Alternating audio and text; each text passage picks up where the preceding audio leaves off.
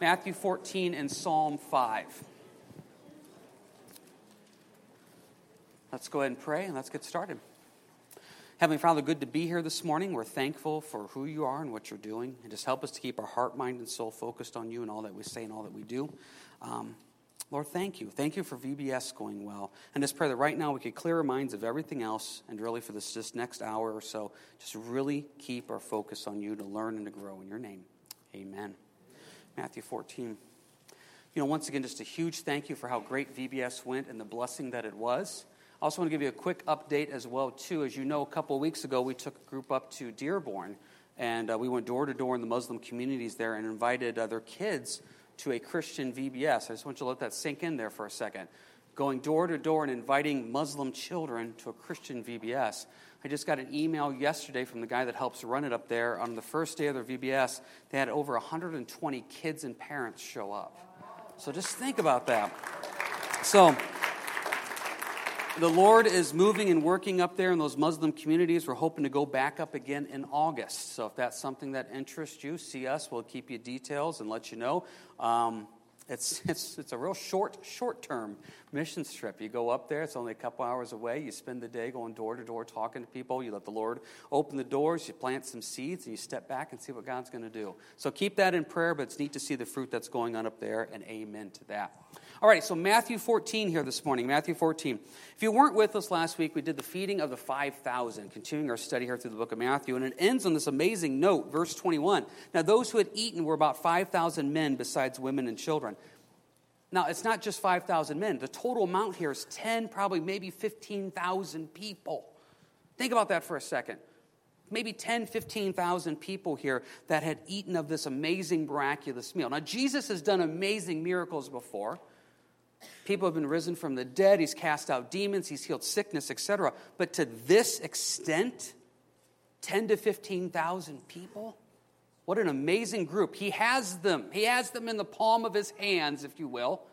These people are following, listening, etc. So, what does Jesus do with this great group of people? Verse 22. Immediately, Jesus made his disciples get into the boat, go before him to the other side while he sent the multitudes away. And when he had sent the multitudes away, he went up on the mountain by himself to pray. Now, when evening came, he was alone there. I don't know who Jesus' PR guy is, but he needs to be fired. This is not the way to build a ministry. You have 10, 15,000 people there. They are listening to you. In fact, it says in the book of John, at this point, they were so moved, they wanted to make Jesus king. Now, why did they want to make Jesus king? Well, it's because they got a free meal. They liked that. They wanted to follow that. In a few chapters, he's going to feed 4,000. Then eventually, Jesus says, No more free meals. Because he says it's not about me. He then teaches in John, he goes, I am the bread of life. He goes, I am here to bring salvation to you. I am here to die on the cross for your sins. It's not about making me king now. That will come later. Philippians tells us that every knee will bow, every tongue shall confess that Jesus Christ is Lord. Jesus will be king eventually, but at this moment, right here, right now, that's not God's plan. The plan is the cross. So he immediately leaves. Boy, we can learn a lot from that. Because it's really tempting, isn't it?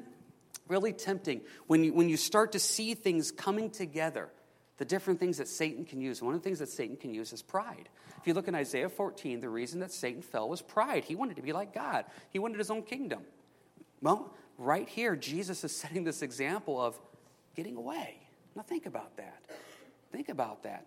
So often we spend so much time and energy trying to promote ourselves or to promote a church or to promote a ministry, and really what we're just supposed to do is to promote Jesus Christ. And what it comes down to is John the Baptist set that wonderful example of that. John the Baptist was really, if you want to look at it, the first megachurch pastor. He had all these followers, and when Jesus came, John started telling his followers, Don't follow me, follow Christ. Follow him, pointing people towards Jesus. So the enemy will come in there and use that pride sometimes Nope, Christ says, It's not my time to be king. I'm going to get away. And boy, does he get away. Look at the wording one of this one more time. Verse 22 sent the multitudes away. Verse 23 sends the multitudes away. He went up on the mountain by himself to pray, and he was alone. Alone. Now, we mentioned last week how he, Jesus wanted to get alone as well. Look at verse 13, same chapter. He departed from there by boat to a deserted place by himself, but the multitudes followed, and he knew it was time to minister. But Jesus knew at this moment he needed to be alone. Now, let's talk about this. Go, if you will, just one book to the right. Go to Mark, Mark chapter 1.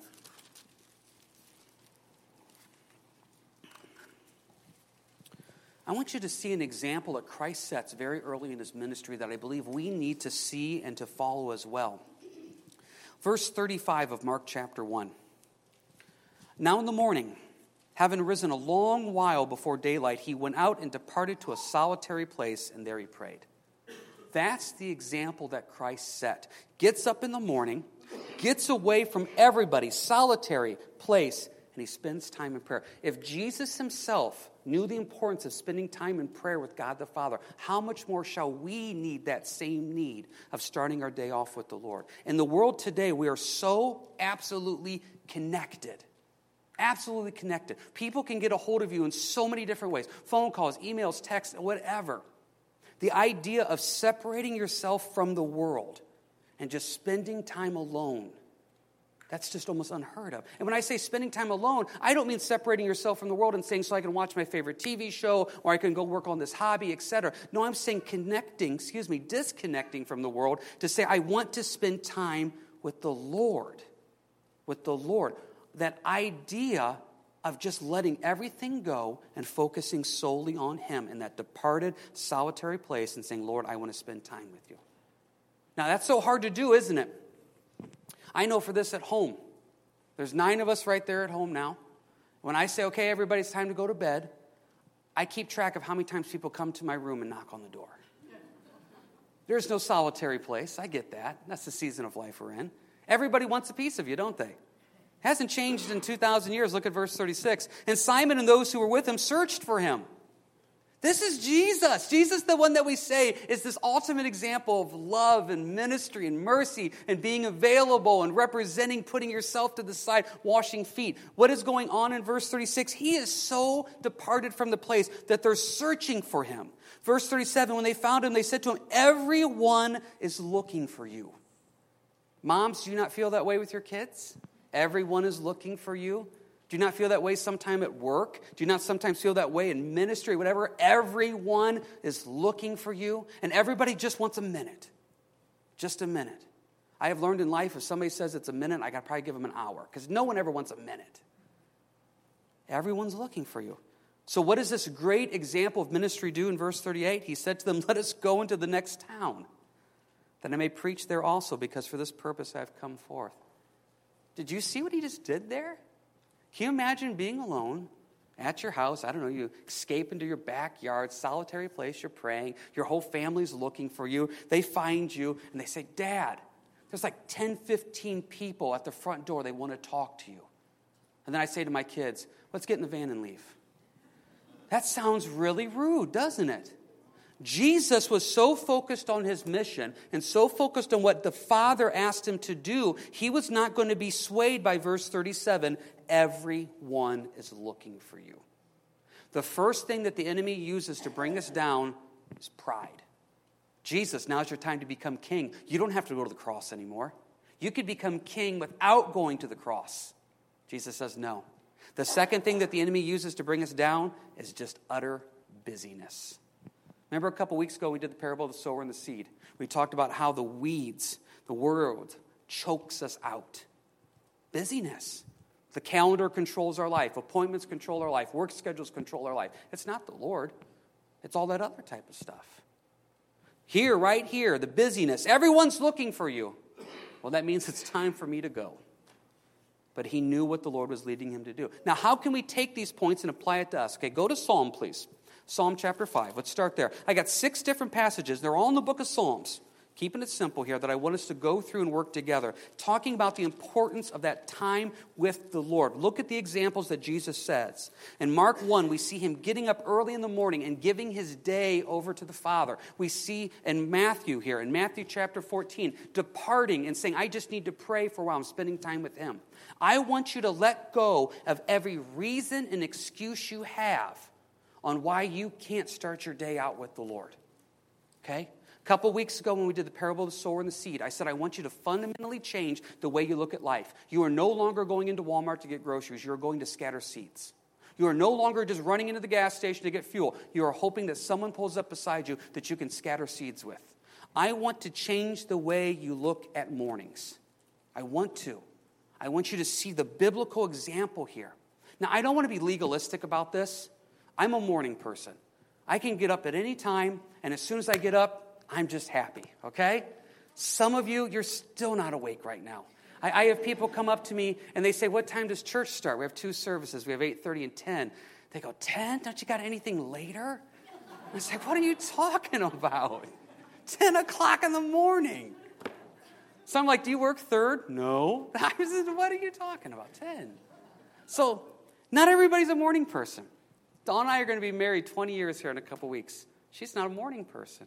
Before we had kids, she had a job where she had to be at work at 5:45 in the morning. 5:45 in the morning. So she would get up at 4 something in the morning. So I was, I was the good husband. I'm the good spiritual leader. So she would get up, and so I would sit outside the bathroom door and we'd do devotions as she's getting ready at 4 something in the morning. I did that for three days. she never once said a word to me. Never a good morning, never a goodbye, Nothing. She is not a morning person in any way whatsoever. So if at 7 o'clock, 6.30 in the morning, I wake up and like, oh, Jesus, I love you. Dawn, wake up with me. Let's love Jesus together. She won't do it. I get that. she does her devotions at night. And she has her time of prayer night. That works for her. You know, and I'm not, so I said, I don't want to be legalistic about this, and I mean that sincerely. I do want to say I think the Lord set a good example, and what you see in Psalms is starting the day off with Him, the importance of that. Because so often we say things like this okay, mornings are busy, so my first break at work, I'll do some time of prayer. Uh, you may not. Or at lunchtime, I'll stop. Or when I get home from work. Those are all good, and I believe those intentions are good. But as life goes on, life gets busier, and I have realized this is just for me just for me. First thing I do when I wake up the morning is I put my glasses on. I can't see a thing without them. I put my glasses on. The second thing I do is I read a devotional to get the focus started. And then I start thinking, who asked me to pray for stuff today? Who said, hey, I got a doctor's appointment today, or I got a big day at work, or could you pray for me tomorrow? So I give that over to the Lord. And then I say, okay, Lord, this is your day. This is not my day. Just think about this. The Bible says I'm a bondservant. In fact, the Bible even goes deeper and says, I'm a slave. He's my master. What bondservant goes up to the master and says, If I have time today, I'll do what you want? Lord, it's your day from the beginning. So I will put aside all my to do list and focus on you. Once that gets done, then I'll kind of go to the Lord and say, Lord, this is what I kind of want to get done today. This is what I kind of feel you're leading me to do today. But it's not my day, it's yours. And that's the pattern I do every morning when I get up. So, I want to do is go through Psalms here with you, just six verses, and show you what the Bible says about the morning. And I hope it changes the way you start your day out tomorrow. So, first verse, Psalm 5, verse 3. Psalm 5, verse 3. My voice you shall hear in the morning, O Lord. In the morning I will direct it to you, and I will look up. First thing you do is you look up, you get your focus on heaven. Colossians says, set your mind on heavenly things, not on earthly things. You do not get up in the morning thinking about, oh man, today's going to be an awful day at work. Oh man, today I can't move my knee, it's already hurting. No, heavenly things right from the beginning. I look up to you, Lord, because this is all about you today. And in the morning, I will direct it to you. You get your focus where it's supposed to be. Once you got your focus where you're supposed to be, what do we do next? Go to Psalm 55 now, please. Psalm 55. First point look up, focus, get your mind focused on heavenly things. Next one, Psalm 55, verse 17. Evening and morning and at noon I will pray and cry aloud, and he shall hear my voice. So, Lord, in the morning I want to start out in prayer. I'm going to start talking to you. You're the best person to talk to in the morning. I'm going to talk to you. I'm not only talking to my master, not only talking to my boss, I'm talking to my father, talking to my best friend. Think about this one, it sounds weird. Talking to my future spouse, because the Bible says we are the bride of Christ. All these different roles that the Lord has, I am talking to Him. And so I start my day out in prayer. And not only prayer, go ahead a couple more chapters. Psalm 59 now, please. Psalm 59. Psalm 59, verse 16.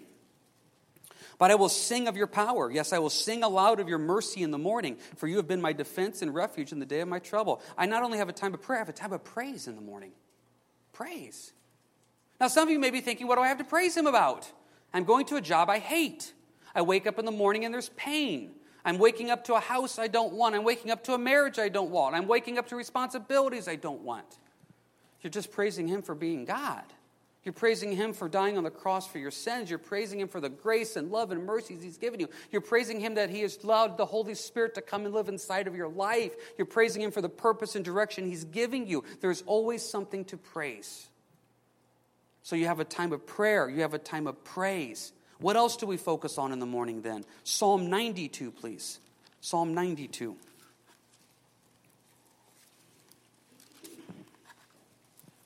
Psalm 92 Verse 2 To declare your loving kindness in the morning and your faithfulness every night. What am I praising him about? His loving kindness. Some of your translations may say his unfailing love. Listen, you may not have anything to look forward to during the day. You may not. You may not have a job. You may not have a relationship. You may not have health. You may literally have nothing that brings you joy on this planet. But you have the unfailing love of God. You have the loving kindness of the Lord that every morning when you wake up, He loves you. And He loves you unconditionally more than you could ever hope for. Psalm 119 now, please. Psalm 119.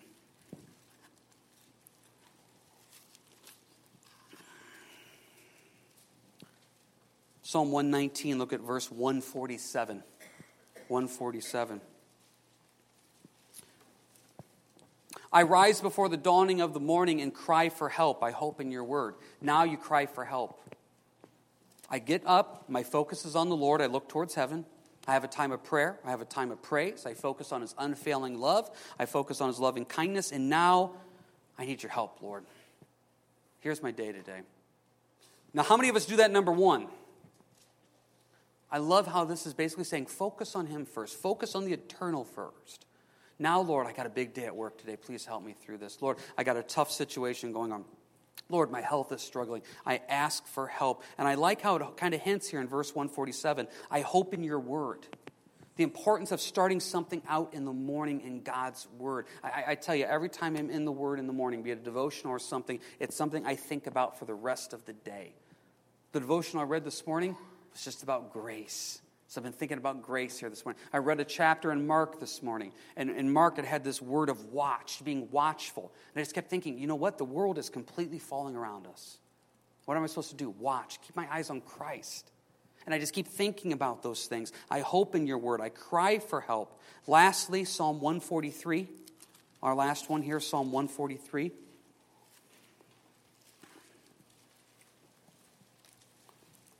Look at verse 8. Psalm 143, verse 8 calls me to hear your loving kindness in the morning, for in you I do trust, because calls me to know the way in which I should walk, for I lifted up my soul to you. See, verse 8 calls me to hear. I, now I'm listening, Lord. What do you want me to do today? Verse 8 calls me to know the way in which I should walk. Lord, you guide my steps today. I, like lists. I have peace of mind when I complete the tasks on my list. I look back on my list and I say, I accomplished this today. Lord, it's not about my list, though. How do you want me to walk today? What do you want me to do? Now, put this all together. You wake up in the morning, first thing you do is you look up, focus, heavenly things, not earthly things.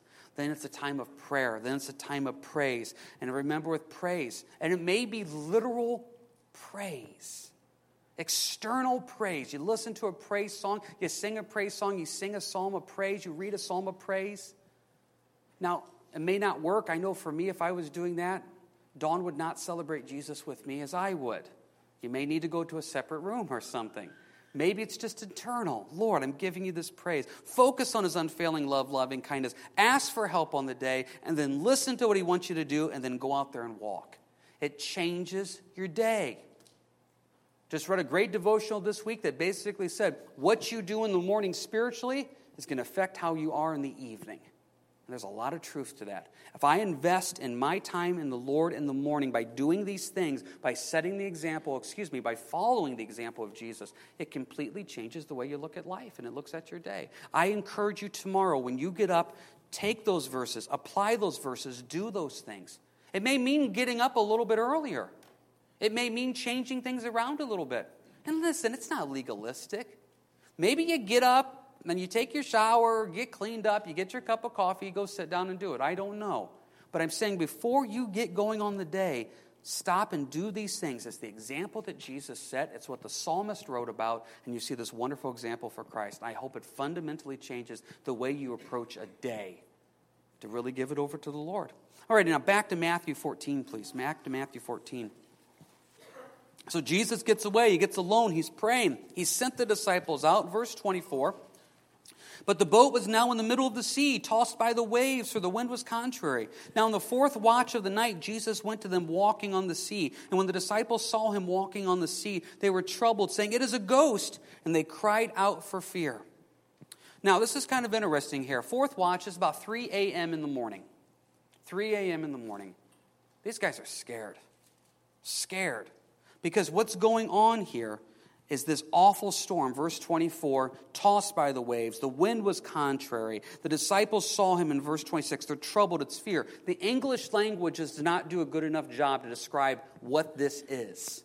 When you really study out these words, one translation says they were toiling. It means they were in torturous, grievous pain. They were harassed. They were distressed. They weren't just scared, they were scared out of their mind. These guys are experienced professional fishermen. They have been on this body of water probably hundreds of times in their life. And this was a storm that scared them. This is quite the storm. And it's happening at what time? Around 3 a.m. Now just think about that. Isn't everything a little scarier at 3 a.m.? If a thunderstorm hits at 3 p.m., I go outside and I watch it. I enjoy it. If a thunderstorm hits at 3 a.m., you get the kids, you go to the basement. It's totally different when it's dark like that. It's completely different. This is a fear. This is a storm that they have never experienced before. It is happening at 3 a.m. They are tired. It's been a long day. Basically, verse 26 sums it up and they cried out for fear. That's some of you guys right now. You are just completely, utterly in a storm. You are in torturous, grievous pain. You're harassed. You're distressed. Life is tough right now, and you're afraid. Maybe that's not the season you're in. You know somebody who is like that, though. They're going through a difficult time, they're toiling, it's difficult, and they need help, they need answers. And we have the answer it's Jesus Christ. Now, this is what's interesting about this story. In the book of Mark, in Mark's account of this, in Mark 6, it says that Jesus was walking on the water, saw them toiling, and you remember what it says in the book of Mark? That he was going to pass on by. Think about that. This is your loving Savior again. You're sitting in the boat, toiling, working. You're, you're, you're, afraid. Jesus just walks by waves and says, hey, and just keeps on walking. Why? Because Jesus will never force himself on anybody in any way whatsoever.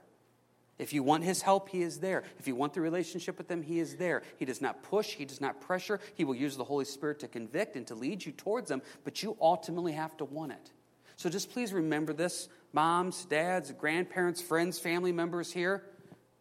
If you have a loved one that doesn't know Christ, Jesus will be there. He'll help them in the storm, but they have to want it first.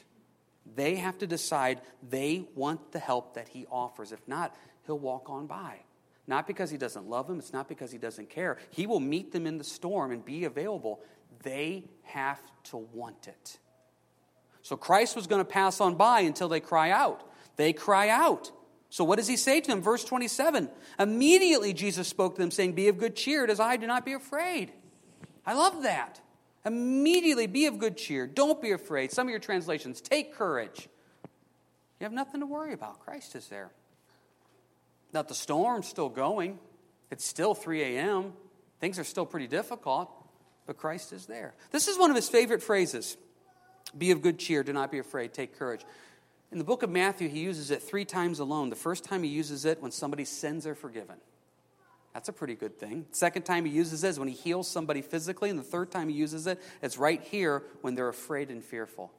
Isn't that fascinating? When you are spiritually struggling and the fear of hell, I don't know where I stand with the Lord, Jesus shows up to say, What? Be of good cheer. As I do not be afraid, your sins are forgiven. Amen, Lord. Thank you.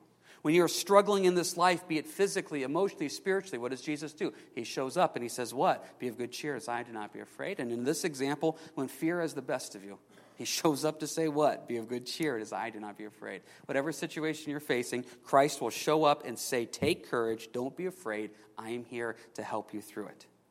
Now, how are you going to respond to that? Verse 28. Peter answered him and said, Lord, if it is you, command me to come to you on the water.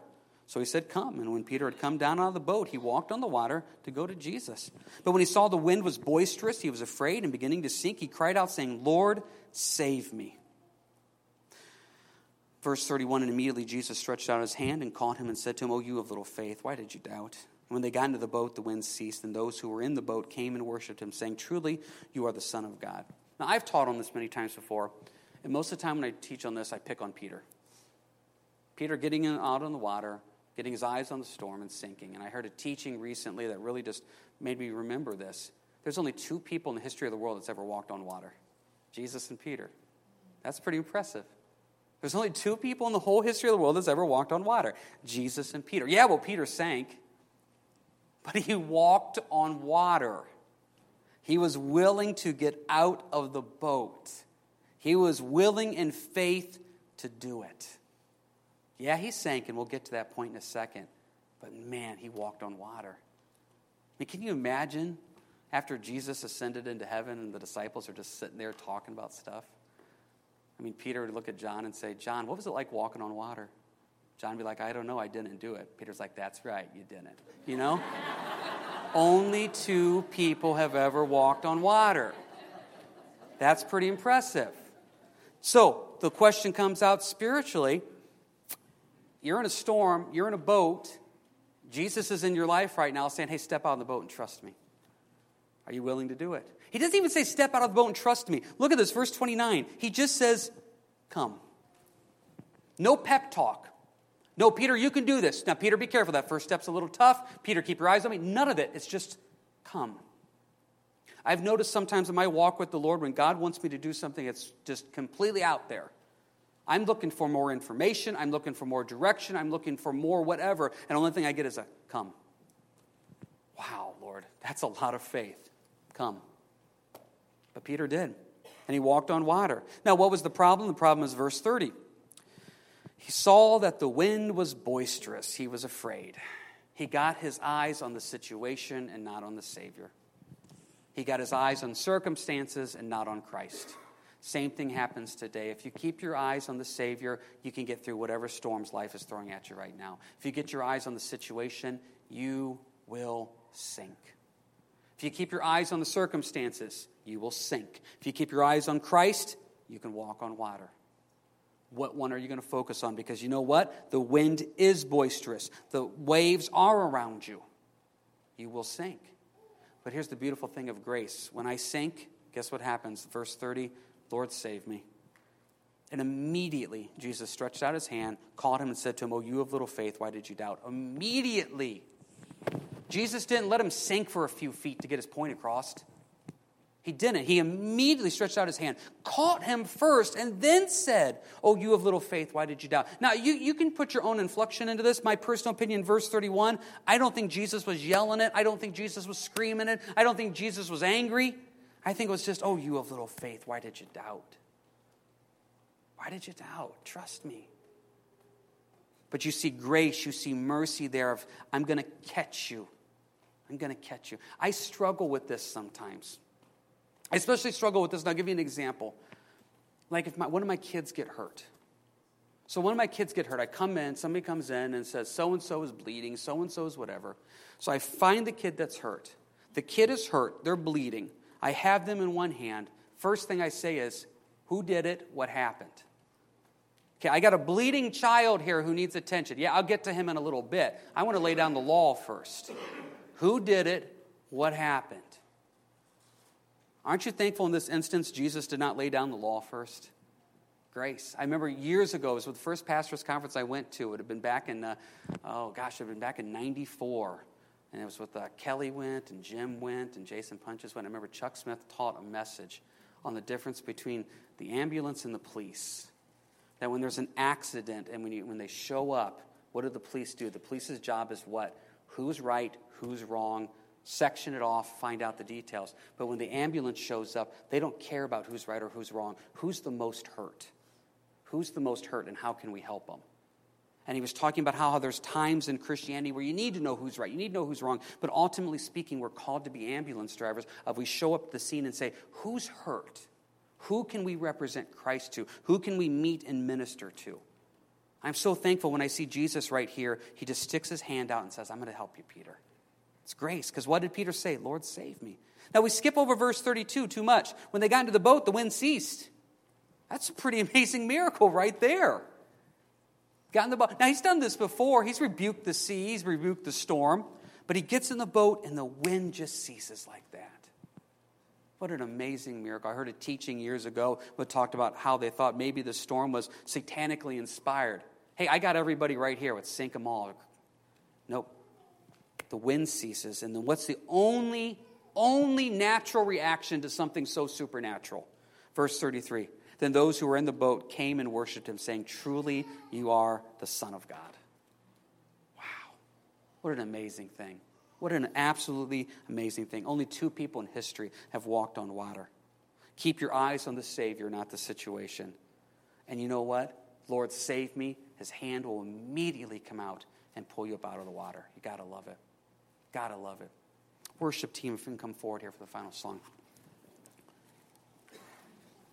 Hey, let's pray this into our lives. Lord, I just want to pray for everybody here this morning that is in the midst of a storm and they're sinking. Show them that you are there, your hand is stretching out, and you love them. Lord, be there for them as they cry out, Lord, save me. Thank you for your love, grace, and mercy. And Lord, help us. Help us to start our mornings out with you, to look to you, to pray to you, to praise you, to focus on your love, to ask for the help we need, and to listen and to walk in your truth. Thank you for this wonderful week of ministry. We praise you for that, and I pray you bless all those kids that came, those seeds that were planted. To you be the glory. And we prayed, you answered. Thank you, Lord.